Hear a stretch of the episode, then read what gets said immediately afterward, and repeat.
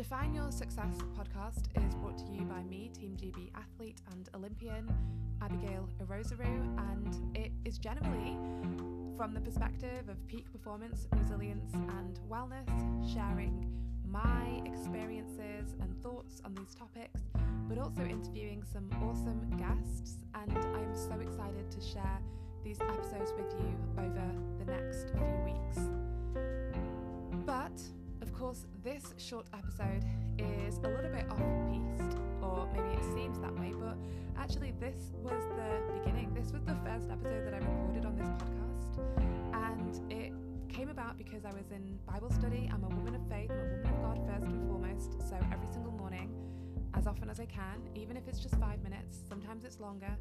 I sit and I pray and I read the Word of God, the Holy Bible, and one morning, it must have been when I published it, so that would have been the 14th of October, I had a word that I wanted to share with a couple of my ladies who I often share um, preachers with and songs with and just encouragement because we all encourage each other.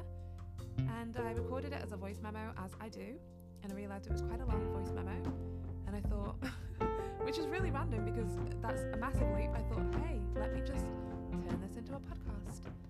So here it is. Happy listening. Hey, so this was a little bit of a commentary on Act 3, where Peter heals a lame beggar and then speaks to the onlookers who he's frustrated with for their surprise at this miracle that they should have had a level of faith and expectation for. What stood out first was verse 12, where Peter says, Fellow Israelites, why does this miracle surprise you? First of all, as believers, we have seen God's miracles time and again in biblical history, church history, and that of our friends, family, and indeed our own lives. So, why do we get surprised so easily by what we know is in God's power to do? I don't think there is anything wrong with being enamored or filled with wonder and amazement, as it states in verse 10, at God's miracles when we see them. But we can't live in that place of surprise. Surprise suggests we didn't see it coming, that we had no vision, hope, or expectation for the miracle. So, how should we respond to miracles? And what miracles do we want to see happen in this world and our own?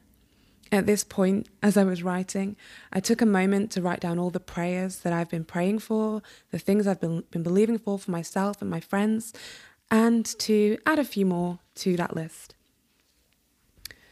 But then in prayer, as I I started to reflect on verse 4 and 5, at the point before Peter does the miracle. And let me just read verse 4 and 5. Peter looked straight at him, the lame beggar, as did John. Then Peter said, Look at us. So the man gave them his full attention, expecting to get something from them. Wow. When we look at God and pray, ask for help, we, like the lame beggar, ask for the achievable. We ask for what any person in this world can give us money or insert what is possible. The easy, small ask that isn't transformative or a game changer. Instead, God, I feel, is calling us, speaking to us directly and with such love and compassion, willing us to look at me so that we can give God our full attention. When was the last time you did that?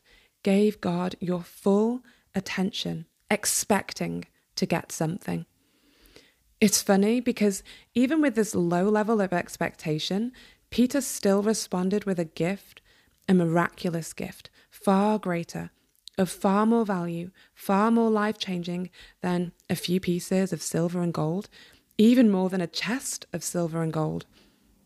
He gave what no man can give, what most people, and especially not what this man, could have ever conceived to be a reality. Maybe in his dreams at night, he walked, but he never thought it could be something he could ask for and receive as a lame beggar. What do you dream of that you would never conceive of being a reality, so you don't even ask for or expect it? Can you read this passage in Acts chapter 3 with a fresh perspective, with fresh eyes, and cry out to God to reawaken your desire and expectation for more, for miracles in your life and those you know?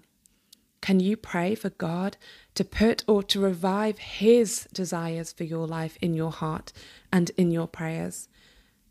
And then keep staring at God, keep looking at Him Keep fixed on what He has said, and His eyes, filled with love and brightened with a smile that is now excited to demonstrate His miraculous. Don't expect money. Don't expect only what the world has to offer or what you can do in your own strength. Expect to walk, expect to run, expect to fly. Expect the miraculous, what God alone can do. Expect to surprise those without faith, and in doing that, to lead by example as you leap up into your miracle with dancing and praise.